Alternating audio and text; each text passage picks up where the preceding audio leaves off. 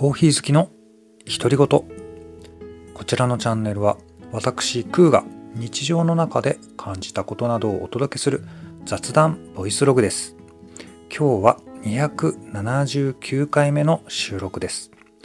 はい、えー、それでは始めてまいります。コーヒー好きの独り言コーヒーフリークスソリオソリロクイです。はいちょっとなんかあの下をね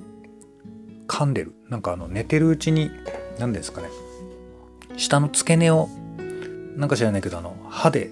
傷つけてるみたいな朝起きると舌が痛いなんていうことがないでしょうか。あの今その状態ですね。はい。あの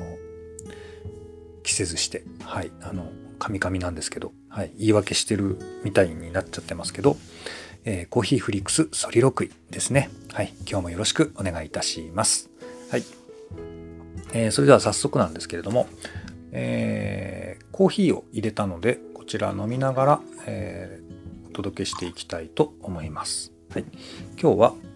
えーと、エチオピアという、えー、豆をですね、はいえー、エアロプレスで抽出をしてみました。この週は何回かこのパターンでちょっとお湯がぬるんでちょうどいいぐらいじゃないかな。うんああ。やばい。はいこの豆がねすごく美味しくて。でこのエアロプレスにあのすごいハマって美味しかったもんですから今日はね2クリックぐらいさらにあの手引きミルの手回しミルのあのクリックをねこあの小さい方に回してちょっと細引きにしてもっと味出しちゃえと思って。はいそんな感じで抽出をしてみましたがはいちょっとワイルドがかった今回は。味になってますがこれはこれで美味しい。ですね。ちょっとねこの若干浅入り気味で、えー、ちょっと爽やかな酸味もあるというねこの感じが私は今ドハマりしてますね。うん。ただまあちょっとこの引き目はね毎日ちょっとずつ今日はこうしてみようかとか言いながら、えー、調整したりして飲んでるんですけれども、えー、美味しいですね。はい。あのー、今夕方、はい、外もだいぶ暗くなってきて、まあ、一日の終わりを、え、のんびり、えコーヒーを飲んで過ごせるというのは、えまあいいことなんじゃないでしょうか。はい。えーと最近の、え出来事。といえばというところでね今日何喋ろうかなってちょっと思ってたんですけど、まあ、スポーツ関係でねあの、まあ、ちょっと私最近ほとんどテレビ見ないので、えー、まあ話題としてこう遠ざかりがちというところではあるんですが、えー、プロ野球阪神タイガースが快進撃を続けております。はいえーまあ、この時期はね、うん、なんかその半信半疑、えーっていう、まあ、あのかけてるわけじゃなくてねあの本当に。あのあんまり調子がいいのにこう期待しすぎちゃうと良くないよねなんていうのを思ってしまうのがですね、まあ、まあ、そういう佐賀なんですけど、まあ、本当岡田監督すごい頑張ってて老快だしね、えー、すごく今あのハマってんじゃないですかねチームの雰囲気とかね。みんな調子が、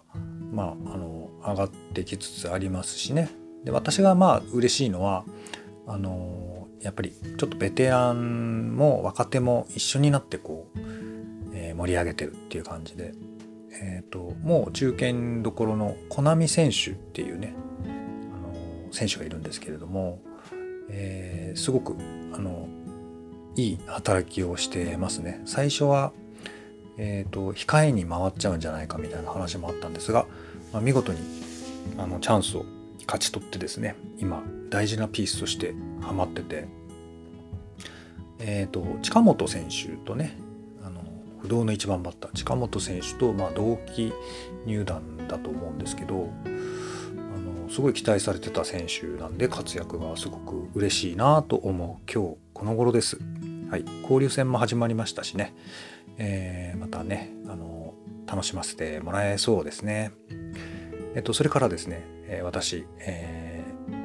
まあ、プロレスファンに、えー、数年ぶりに舞い戻ってきまして、えーまあ、特に新日本プロレスなんですけどね、はいまあ、一番こう接触頻度が高いということでもちろん全日本プロレスも好きだし、えー、プロレスリングノアとかね、まあ、気になる団体いっぱいある中なんですが、えー、最近で言うとですね、えー、新日本プロレスのベスト・オブ・スーパージュニアというシリーズが、えー、まあ、あったばっかりでして、えー、こちらにですね私の推しの選手でありますマスター・ワト選手がですね、えー、見事初優勝を飾ったという嬉しいニュースがありました、はい。えー、マスター・ワト選手はまだ20代の若武者ということでね期待される若手の一人なんですけれども、まあ、とてもね何ていうかこううん何て言うんだろうな。愛嬌があるって言ったらあれなんですけどね、まあ、親しみやすいルックスで、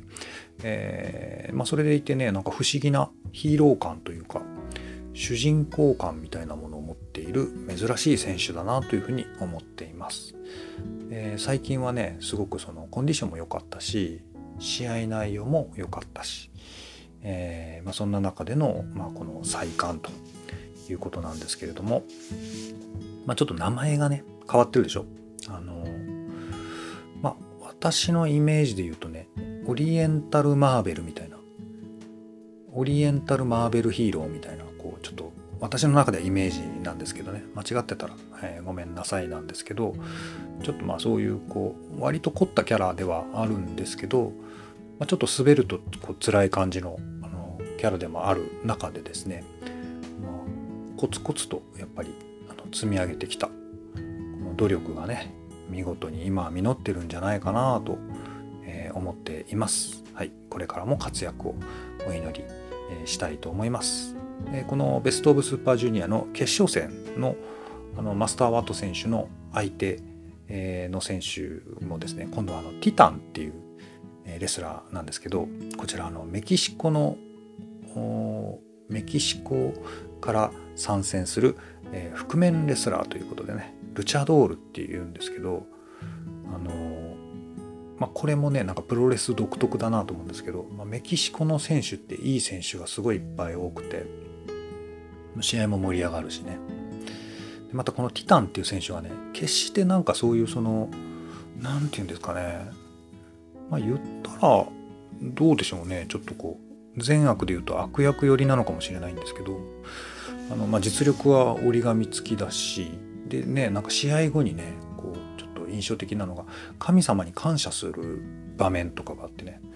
なんかそういうところとかもかっこいいなと思ってすごくなんか好きになりましたね。はい、ティターン選手本当に、えー、ご検討本当にお疲れ様でした。いい試合をありがとうございますと言いつつも、えー、テレビで、えー、終えるのは多分何ヶ月後なんじゃないですかね観戦できるのはね。この新日本プロレスの、あの中継だけ録画で撮って見るようにえ私はしております。はい。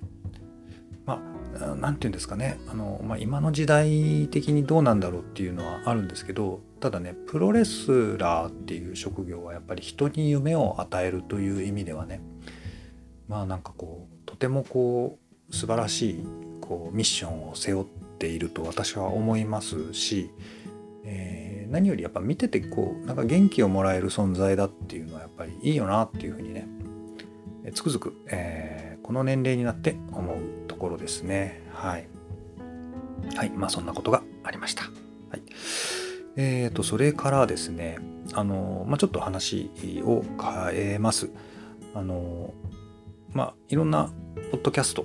を、まあ私もリスナーとして聞いておりまして、えー、まあそれぞれにいろんなこう味があって、まあ勉強にもなるし、えー、楽しく拝聴しているところです。えっ、ー、と、まあ、ボード、いや、やめときましょう。はい。あの、まあ、ガヤラジっていうチャンネルがあってですね、えー、まあ、水曜日の夜に、あの、更新がされるんですけどね、私もちょいちょいちょっと寝落ちしたりしながら参加して聞かせてもらってるんですけど、すごい盛り上がっ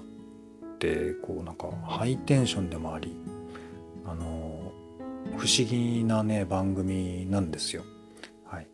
まあ、そんなあのチャンネルなんですけどあの、まあ、主にはですね、えっと、4人の、まあ、メインのパーソナリティさんがいらっしゃってっていう構成になってるんですがその中の、えっと、菊蔵さんという方が、時々ね個人のチャンネルの方で、えー、一人語りをしてくれるんですね。でこれ時々聞くんですけどはい、これが何気になんかねいい話が多くてはい。え、ー、とまあ例えばその幼少期の話とかね。あとはま映画の話なんかも、え、してくれます。はい。まあ打って変わってこうしっとりした一人語りを実は聞かせてくれるということで私この菊蔵さんのこうトークがねえっ、ー、と非常にエモいなって思うんですよ。はい。えー、まあそんな魅力のある、はい。えっ、ー、と、まあ、皆さんだったりするんですけれども、はい。まあ、ということでですね、まあ、私にとってのじゃ、ね、その、私にとっての、その、エモ、エモいなっていう、えー、お話が、まあ今日、ちょっとだけできたらなと思ったんですけどね。はいまあ、そんなにめちゃめちゃ映画も見るわけではないんですけど、はい。えー、それが何かと言いますとですね、えー、まあ、日本映画の古い映画になっちゃうんですけど小津安二郎さんという、え、大監督さんがいらっしゃいまして、はいえー、この小津さんの,、まあ、あのたくさんある名作の一つ。で「えー、さんまの味」っていう映画があるんですよね。日本映画で。はい。えー、でこれをちょっとまあ見る機会があの去年から今年にかけてありまして。はい。えー、まあ、若き日の、えー、岩下志麻さんが出演していたりとか、はい、それから劉智秀さんがね、まあ、主役と言っていいのかな、はい、お父さん役であのいらしたりとかねあの出演されてたりとか、はい、してるんですけどね、はい、あとまあちょっとミステリアスなあのスナックのママさん役で岸田京子さんとかが出てたりして、えー、またこれが若くてねお綺麗なんですよね。はい。まあそんな小津安二郎監督の「さんまの味」っていう映画なんですけどうんまあ、とにかくねやっぱりあの海外とかでもそのすごく評価のめちゃくちゃ高いあの監督さんで、えーまあ、すごく計算されたそのこう撮影をされるということでね詳しいことは全然わからないんですけどでもまあ私が見てもねめちゃくちゃ綺麗なあの、まあ、絵というかね構図というか、うんまあそうなんだなっていうふうに今思うし当然その私はリアルタイムでは見てないんですよね。私の親とかまあ祖父母とかねそういう人たちの、まあ、むしろ年代に近いわけでそのぐらいこうなんかこう離れたあの時代であるにもかかわらずこんな綺麗な映画をまあ撮るっていうことがねすごいなというふうに思って多分そのリアルタイムで見てる人と私が見てる感覚とかはやっぱりこう時代の隔たりがある分やっぱり全く同じものではないと思いますし、まあ、とにかくなんかねその不思議なこう穏やかさみたいなものに、えー、なんとなくねこう感動したなっていうふうに、えー、思った作品ですね。はい。で、まあ、それが何なのかなって思うんですけど、まあ、映ってる日本のこう風景とかがまあやっぱり懐かしさを感じるっていうのもそうなんですけどでもめちゃくちゃハイカラなんですよ実はね。映ってるものが。すごいおしゃれ、えー、だから当時の人にとってもなんか憧れの、あのー、こう景色なんを映してたんじゃないかなと思ったするんですけどね、はい、ちょっとその辺はよくまあね当時の人ではないから分からないんですけどね。はい、で、えー、まあ、そんな風に考えていくと、えー、例えばですけど私が好きなアニメの作品で「サマーウォーズ」っていうあの作品があるんですけどね、まあ、どこが似てるとかはあんまりこうなんか言えないんですけどわかんないんですけどどっかしらちょっとねこの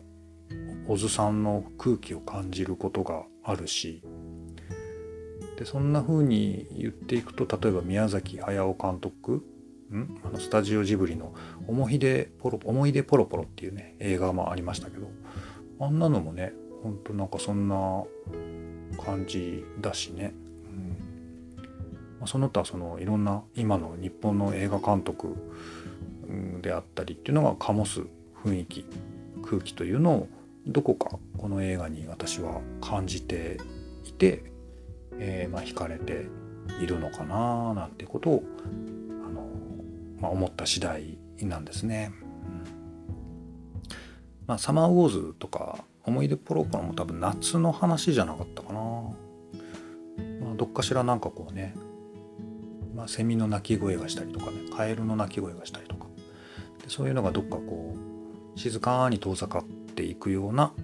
うん、なんかそんな夏の思い出みたいなものがなんか日本人っていう感じがあするのかななんてことを感じつつ、まあ、それがまたちょっと私にとってはエモいあのー、景色だなというふうに、えー、思いましたね。はい。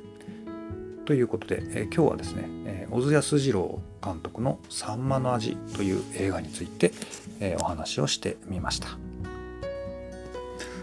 はい、えー、そんなわけで、えーと、後半はですね私の、えーと、趣味のボードゲームの話をまたね、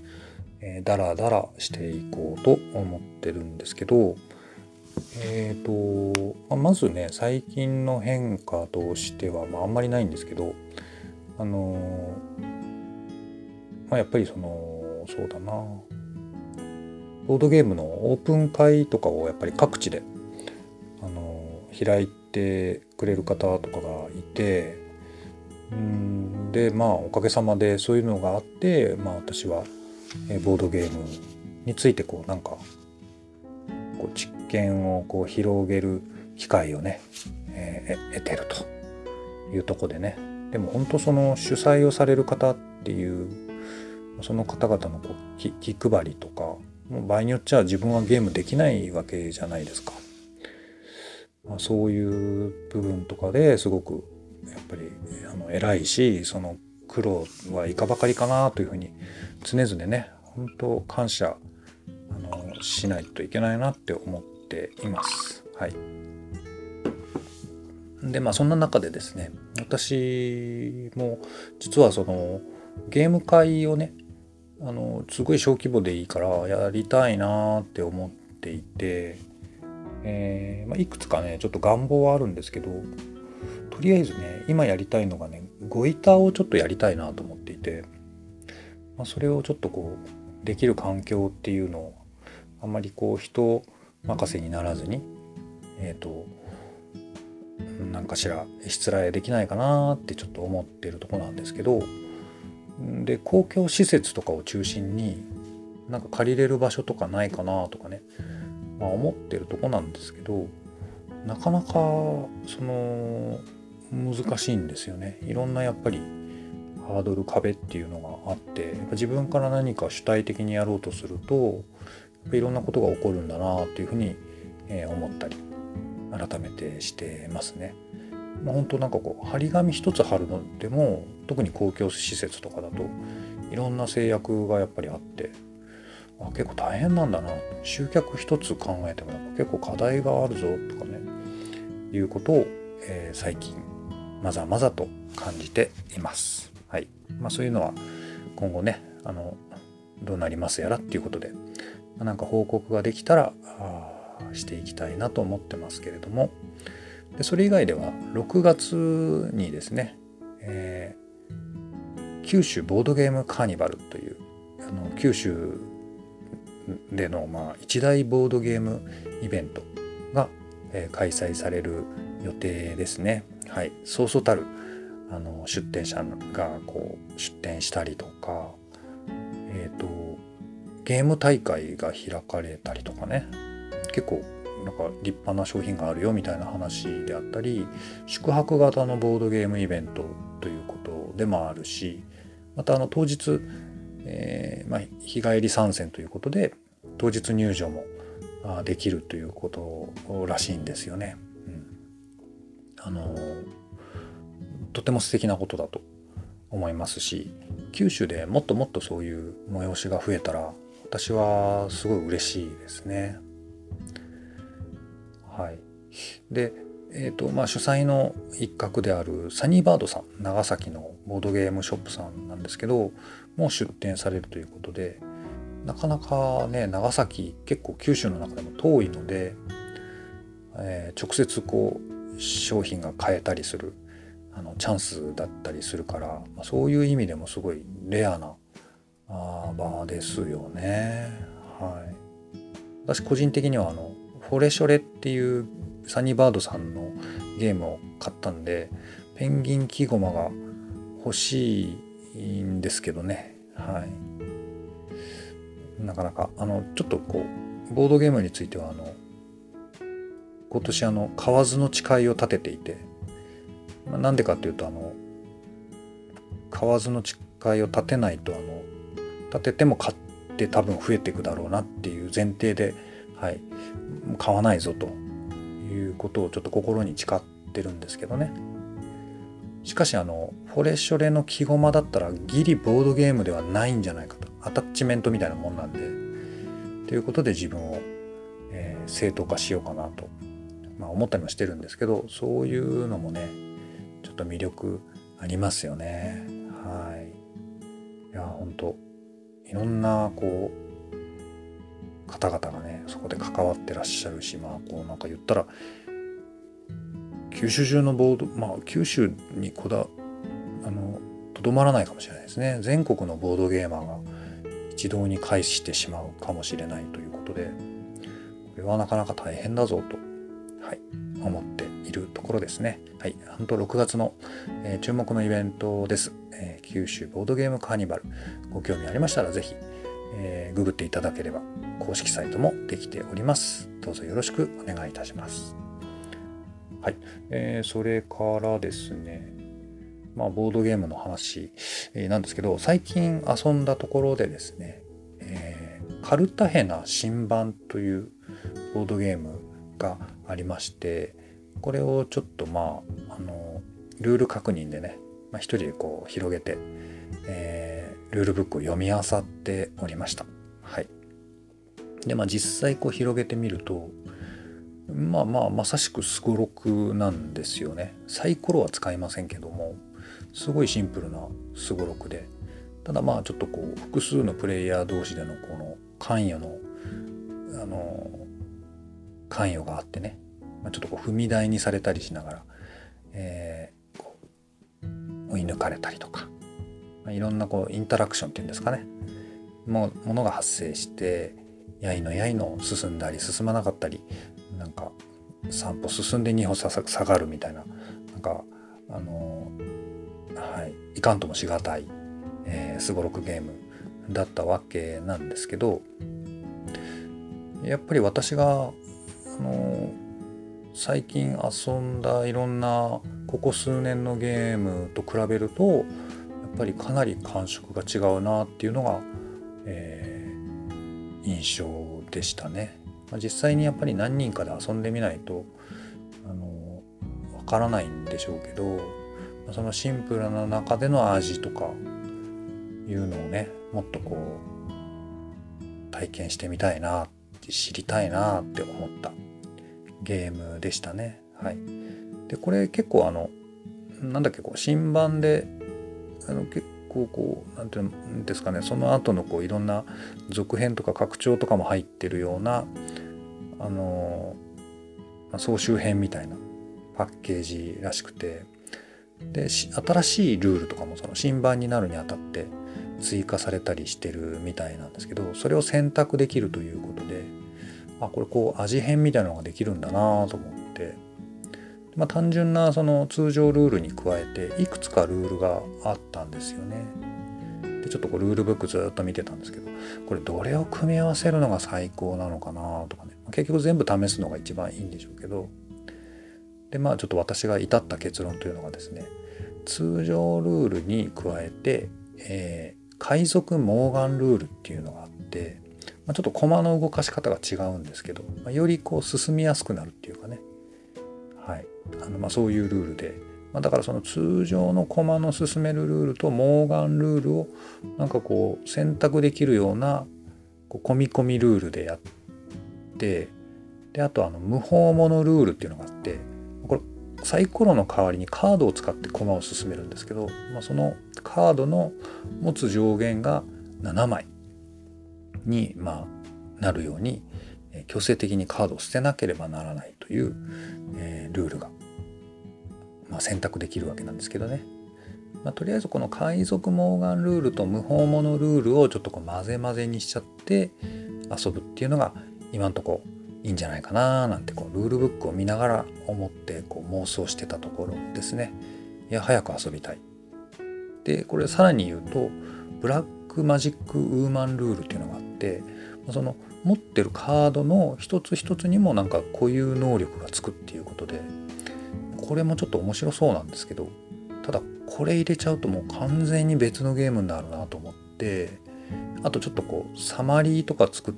てあの要するに一覧表で見えるこう、ね、能力一覧とか別で作んないとプレイする人が分かんないだろうなと思ったんで、まあ、とりあえずこのブラックマジックウーマンルールはまあこうちょっとこうそれをさらにいっぱい遊んだ後に加えてみようかなっていう程度で考えているところですね。はい、ということでえー、カルタヘナ新版について、はい、ちょっとこう開封してみた感想なんかをつぶやいてみました。はいえー、では最後になんですけど、えー、とここでいつもはですね私あの気になるボドゲのコーナーということで、まあ、こうなんか手元にあるボードゲームをね、えー、まああの読んであのボドゲやりたいなっていうこうそういう欲望に浸るあのだけのコーナーなんですけどまあ、今日ちょっとねあの違う切り口であのボードゲームのあのキャッチフレーズがあるんですよね。まあボードゲーム私あの全般えっ、ー、と何て言うんだろうこのパッケージ自体結構好きで、まあ、あのイラストとかも好きだしこのなんかデザイナーさんをちゃんとこうなんか前面に書いてるのも好きだしあと決まってこの何十分何歳何人っていうのはこうねと、ピクトグラムみたいにして書いてあるのもねなんかやっぱボードゲームならではですよね。でそんな中であの全部が全部じゃないんですけれども、えー、ボードゲームにですねこう一言キャッチフレーズみたいなものがどうもついてるなっていうことをちょっとこう発行を読みながら思ったもんですから今日はねこれについて何個か紹介しようかなと思います。はい、それがまあ気になるボードゲームのあのコーナーの代わりになれば今日はいいかなというところで、はい。まあ、例えばっていうことで、まあ、でもあの結構ね昔の定番ゲームとか見るとそんなになんかこうそれっぽいキャッチフレーズとかってあんまりないんですよね。はい。まあ、言ったらあの「あなたとコンビニファミリーマート」みたいなああいう作りのやつなんですけどあの、まあ、うまくつけてるボードゲームもあるなということで、はい。まあ、例えばということでじゃあ早速手元にちょっといくつかね小箱を引っ張り出してきたので紹介をしていきたいと思います。ということで今日の、えー、テーマはボードゲームキャッチフレーズ編ですね。はい、ではまず1つ目です。犯人はこの中にいる。点点点気がする。というキャッチフレーズですね。何度でも遊べるミステリー風言い訳ゲームの登場ということでこれはグループ SNE さんの「そういうお前はどうなんだ」というゲームのキャッチフレーズですね。まあ本当にあのよく言い表してるなと思うしすごい話題になったゲームなんでねもちろん遊んで面白さというのも折り紙付き、えー、となっています。はい。まあ、これこれこんな感じですよ。これですよ。この犯人はこの中にいる気がする。みたいな。いやそういえばあのゲームの何、えー、て言うんですかキャッチフレーズ何だったんだ何だったろうななんて思って皆さんあのねお持ちのゲームなんかを改めて眺めてみるのはいかがでしょうか。はい、じゃ次行きましょうか。えー、これねだんだん言ってるとねなんかちょっとこうかっこいい決め台詞みたいになってくるのもあって、うん、勝手になんかちょっとこうね、え何て言うんですか。はい。まあ、言うに及びませんか？はい。ということで、ね語彙が湧いてきません。はい。えー、では次ですね。次のキャッチフレーズはこちら。幾千の剣は一本のペンのもとに集うという、とてもかっこいいですね。はい。あなたたちは一国の王です。ペンを片手に手紙をしたため、幾千の剣を集めましょうということで、ペンは剣よりも強しというゲームですね。はい。これは販売元がコロコロ堂さんになっておりまして、ミハイル・シャハトさんというデザイナーさんのゲームのリメイク版となっております。はい、これカードの手触りがすごくいいゲームですね。はい、これもちょっと遊ばないといけないんだよね。次です。次のキャッチフレーズはこちら。能登伝承娯楽。はい、潔いですね。漢字6文字ですね。はい。ストロングスタイルってもいいかもしれません。このキャッチフレーズ。これはですね、ゴイタカードゲームですね。はい、ゴゴイタカードの決定版。シンプルなルールと奥深い駆け引きで近年注目が高まっている能登の伝承遊戯ゴイタということ。はい、ゴイタはね、ゴイタ杯も実は欲しいんですけど、まあ、まずはカードで遊んでからということで、このゴイタカードゲームも積んでますね。はい、遊ばねばって感じですね。はい、そしてこれが最後になります。はい、このキャッチフレーズ、何でしょうということで仁義なき野菜掃討作戦というキャッチフレーズですね。はいえー、こちらは、えー、デザイナーさん、エマ・ラーキンズさんという方ですね。はいえー、これはですね、あのまあ、手軽にできるデッキゲームということで、すごいおすすめ、私すごい好きなゲームなんですけどね、BGA でもよく遊んでおります。アーティチョークなんて大嫌いというゲームですね。はい。ということで、4つだったかな。はい。今日はボードゲームの、えー、キャッチフレーズをご紹介をしてみました。結構いろんなゲームにキャッチフレーズ実はついてますんで、はい。えー、探してみてはいかがでしょうか。はい。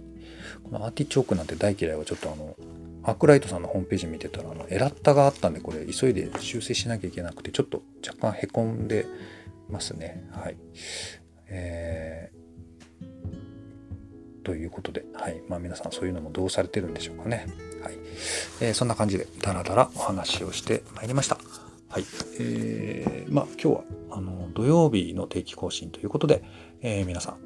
あ台風がね、まあ、どういうふうな進路になるかちょっと今時点ではわからないんですけれども、まあ、あの被害が大きくならないことを祈りしつつ、まあ、健やかに過ごされるのを祈りしつつ、え今日の話は終わっていきたいと思います。はい、こちらのチャンネルは毎週土曜日を定期更新日としておりまして、えー、またそれ以外の日でも平日更新、不定期更新もかけていきたいなというふうに思っております。えー、どうかまた聞いていただければ嬉しいです。はい。というわけで今日のお話はここまでとさせていただきます。ありがとうございました。